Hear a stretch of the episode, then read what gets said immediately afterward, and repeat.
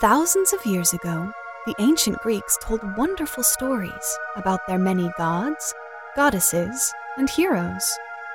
These stories are called myths, and Greek mythology is the collection of these tales. Temperament is something we're born with. It's a set of traits that makes each of us unique, and it's a powerful factor in determining how we react to the world. The way a child approaches a new situation is one example of temperament at work.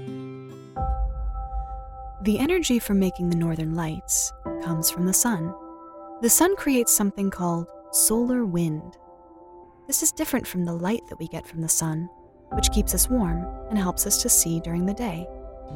Hedgehogs have a trick up their, uh, sleeve to give themselves extra protection self anointing. These amazing animals are immune to certain poisonous plants, which they eat before making a frothy saliva in their mouth.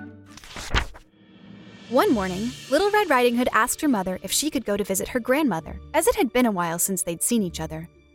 What a lovely idea, her mother said. So they packed a nice basket for Little Red Riding Hood to take to her grandmother. When the basket was ready, the little girl put on her red cloak and kissed her mother goodbye. Goodbye, Mother, said Little Red. Remember, go straight to Grandmother's house. Don't dawdle along the way, and please don't talk to strangers. The woods are dangerous, her mother cautioned. Yes, Mother, I know, replied Little Red, and off she went.